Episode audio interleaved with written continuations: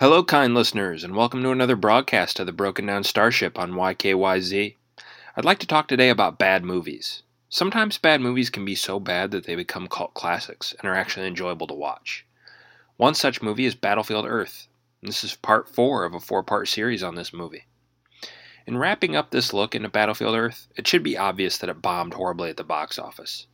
The cost to make the movie was projected to be around 90 million, which meant it had to make at least 100 million to show any decent profit. It ended up only making roughly 30 million. Travolta had even put about 5 million of his own money into the budget, but it didn't stop the company that financed the film, Franchise Pictures, to go bankrupt. And it didn't help that Franchise Pictures was investigated by the FBI for fraud around this time. And it turned out that they had inflated the cost of this movie to scam other investors.